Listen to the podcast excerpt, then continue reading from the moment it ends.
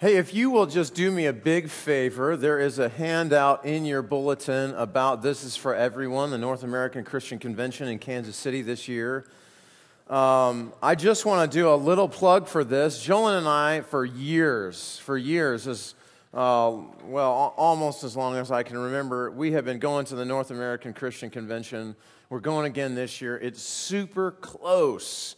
We love to make it a habit to bring people with us. So, uh, we are already registered. We're going. Um, if you would like to go, please uh, look at this information, visit the website. Uh, if you want more information about what is this thing, what happens at this thing, um, please come and see me. I would love to talk to you about it. It's a real, it's a great event, exciting. Uh, if you enjoy great preaching and workshops and getting together with people, then this is your kind of your kind of event. Look at that, uh, talk it over with your spouse, and then uh, ask me some questions, and I'll tell you why you need to go. you know, I am reminded of Adam and Eve a lot. I don't know if you have this Genesis uh, 1, Genesis 3 kind of thing happening in your uh, mind regularly, but, but, but I am reminded uh, fairly regularly about Adam and Eve. And really, honestly, I'm, I'm not always reminded about Adam and Eve in a good way. I'm not reminded necessarily about the, the wonderful garden that they got to, to waltz around in with God. I, am not necessarily reminded how Adam uh, got to, to choose the names for all the animals. I, all of that was wonderful. I'm reminded that when God planted a tree in the middle of the garden and he said, Hey, don't eat from that, Adam and Eve decided that they would buy the lie that Satan was telling them that God was holding something back from them, that they needed to be a little more like God, and, and so they take the fruit and they eat it, and, and maybe you know the rest of the story. You know that, that now sin affects everything. That this open act of rebellion now paints uh, with a broad brush everything that comes after it. I'm reminded of Adam and Eve regularly, and maybe you are too. This last week, I went to give my son a bath, and I knelt down next to the bathtub, and, and I got up and I thought, that, that knee wasn't sore before. I love running and I enjoy going out for long runs. And when I say long runs, I mean like 20 miles. I enjoy that sort of thing. It's time by myself. And yet, more and more often, I come back and go, ow, that hurts more now than it used to. Maybe you know what I'm talking about. Maybe you've had a shoulder that you've had to have worked on, and, uh, or maybe you've had that surgery on your knee or your hip, or, or maybe on your head or your side. I don't know, but I'm guessing that there's something in your life in which, in some way, you had probably been reminded uh, of Adam and Eve. And it wasn't always pleasant. You see, that is the story, right? Sin came into the world. It's this problem now that we have to deal with. It's this open rebellion now that affects everything. In fact, uh, when we read that uh, God knew that Adam and Eve had sinned, uh, we recognize early on in the Bible the, the very first mention of death in the Bible. You see, they, they had sinned before God. They, they recognized that they were naked. They felt shame. And it says they killed an animal so that they could make coverings for themselves.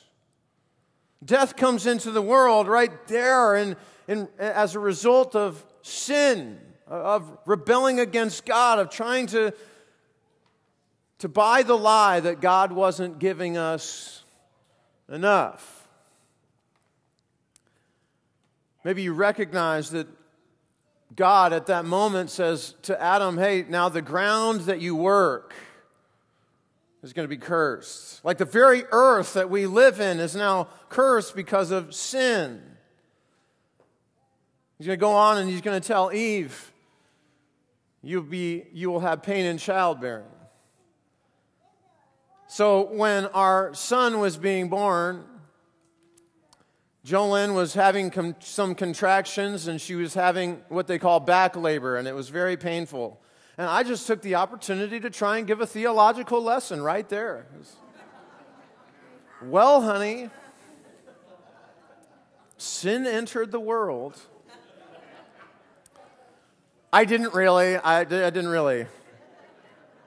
I didn't really do that.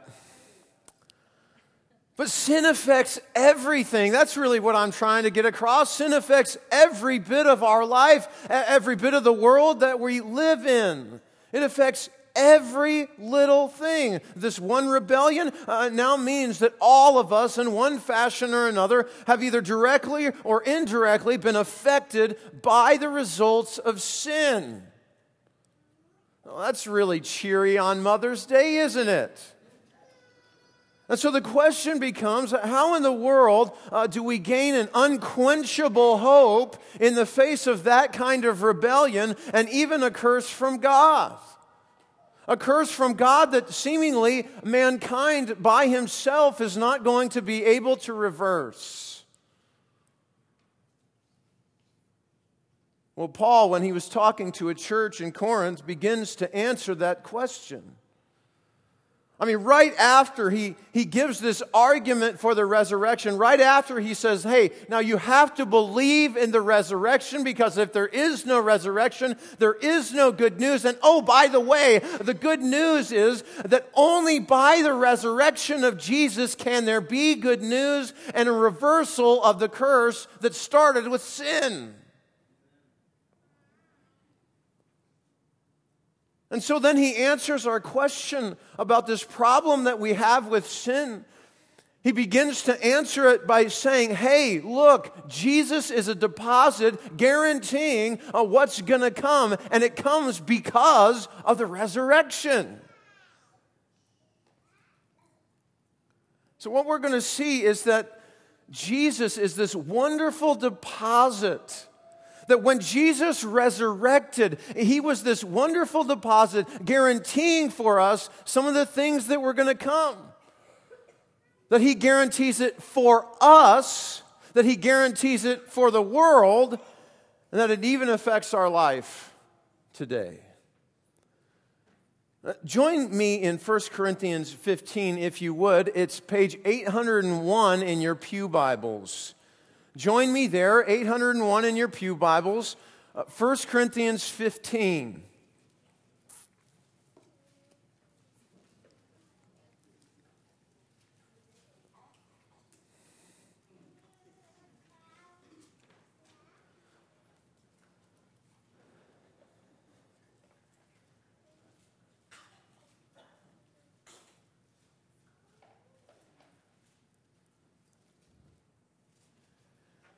Jesus is our deposit guaranteeing what's to come. Read with me in verse 20.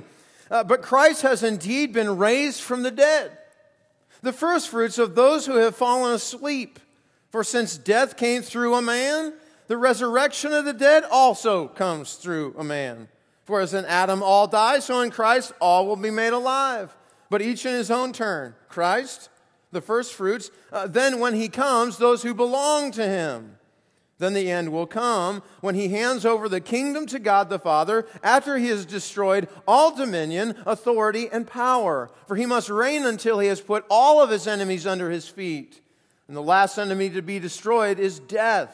For he has put everything under his feet. Now, when it says that everything has been put under his feet, it is clear that this doesn't include God himself, who put everything under Christ. When he has done this, the Son himself will be made subject to him who put everything under him, so that God may be all in all. Jesus is a deposit. Jesus is a deposit. That, that's what he's saying in verse 21. Uh, since death came through man, the resurrection of the dead comes also through a man. In verse 20, he said uh, that Christ, being raised from the dead, that he's the first fruits of those who have fallen asleep. Uh, what he's saying there is that Jesus is unique in his resurrection. Uh, throughout the Bible, there are uh, a couple of unique occasions where people were resuscitated from death. Now, that's pretty cool. I've never gotten to be around when Jesus decided or God decided in some fashion or another uh, to, to resuscitate someone from the dead, to take someone who is, let's say, lying in a casket and give them life again and, and watch them come back to life. I never got to see that. Would love to. But what's unique about what Paul is talking about with the resurrection of Jesus is that Jesus rose from the dead, but he never dies again. All those other people, all those other people who were resuscitated from death, they eventually died again. But not Jesus.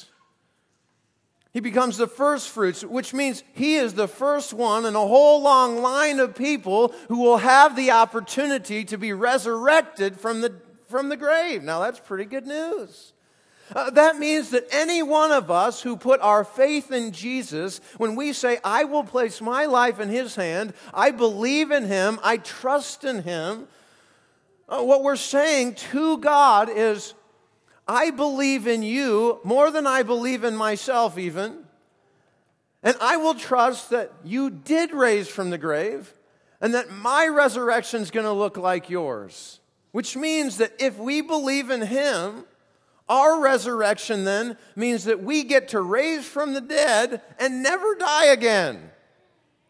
Never die again. And what he's saying in 1 Corinthians is, hey, that stuff that, had him, uh, that happened with Adam, it brought destruction. It brought death. But what's happening with Christ right now, uh, that's going to bring life. Uh, that's going to bring unquenchable hope. Why? Because it is forever.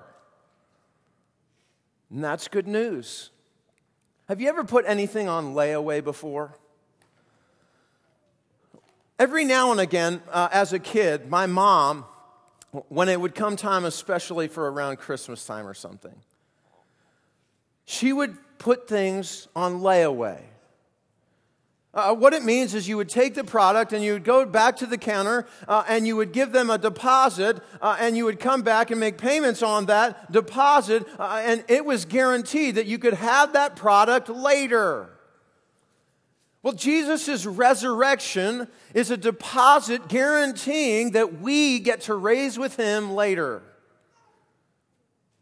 His resurrection is a layaway. Does anybody remember that, um, that radio program with Paul Harvey? Anybody remember that? The rest of the story. I wish I had a voice like Paul Harvey. What he would do is he would give you a little snippet of the story. Just enough to whet your appetite to make sure that you come back for the evening side of the program, right? He would give you just enough of the story to go, okay, how does this end, Paul Harvey? And then at the end of the story, it would all be laid out right there in front of you, and he would say, What? Yeah. Now that's the rest of the story, right? And Jesus is giving us a little bit of the deposit. He's saying, okay, now, now listen up. I'm going to give you the resurrection. I'm going to be the first fruits of everything that's to come. I'm going to be a deposit. And eventually, you're going to get to hear, you're going to get to experience the rest of the story. You see, when we come to believe in who Jesus is, it's not like it doesn't affect us, but it is this tension between what already is and what is yet to come. It's this tension between now and later. Stephen Ambrose is a, a novelist. He likes to, to do westerns and sometimes uh, uh, military themed novels. In one particular novel, he looks uh, uh, at uh, Normandy. He looks at uh, this defining moment in World War II. He looks at Normandy from two very different perspectives. He looks at one of the perspectives from someone who was on the ground on the beach, and another one from an airplane, from someone who is looking down below.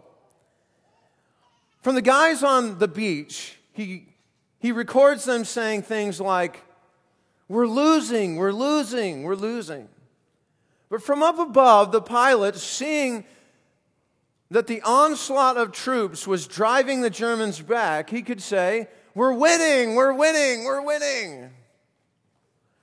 The resurrection, the resurrection of Jesus Christ is the first fruits that maybe we'll get to experience later more fully. But if we believe in the resurrection of Jesus, it's Christ living in our lives saying, You're winning, you're winning, you're winning. Even if it feels like you're losing, you're losing, you're losing. Because the resurrection is a deposit that guarantees what is to come.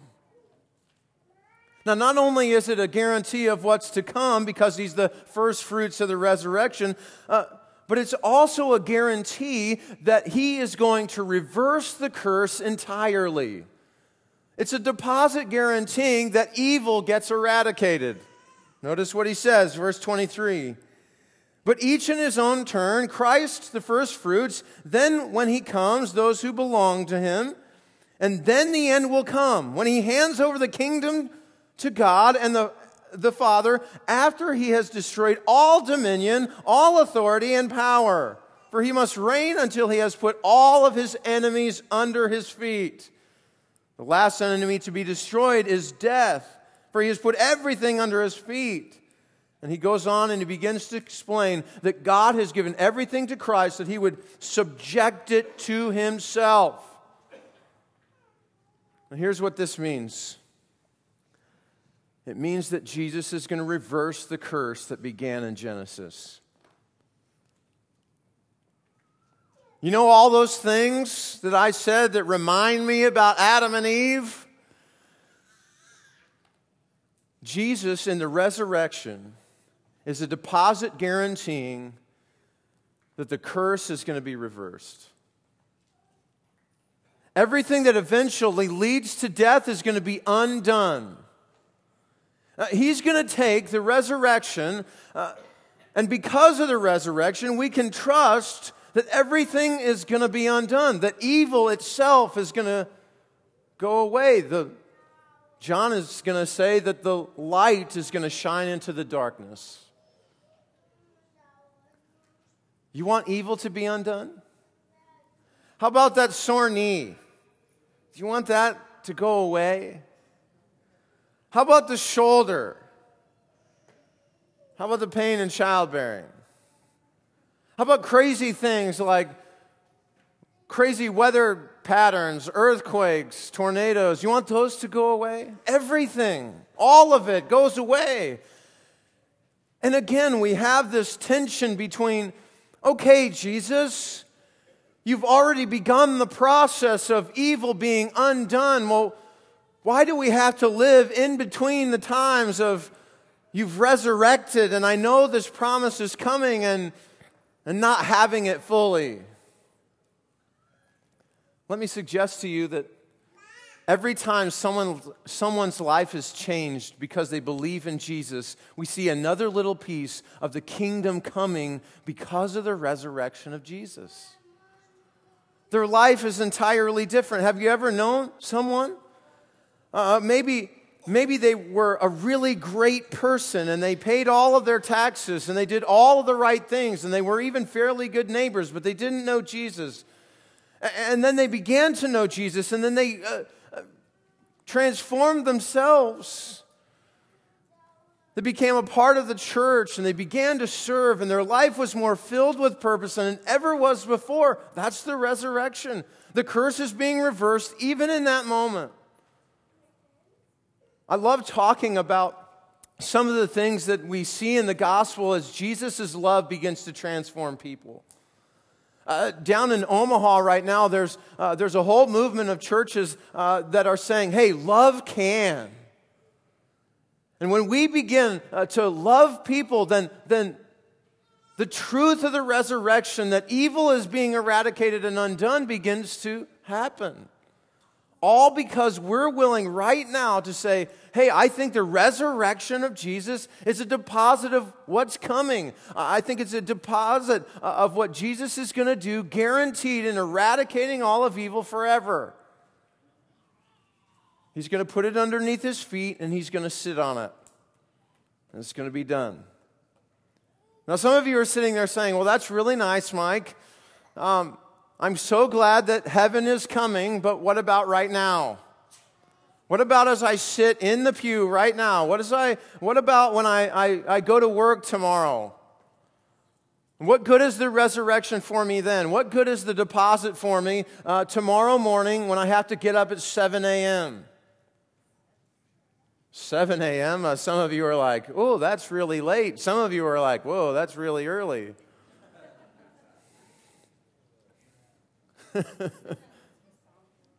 but Jesus is a deposit guaranteeing our future so that we'll live differently today.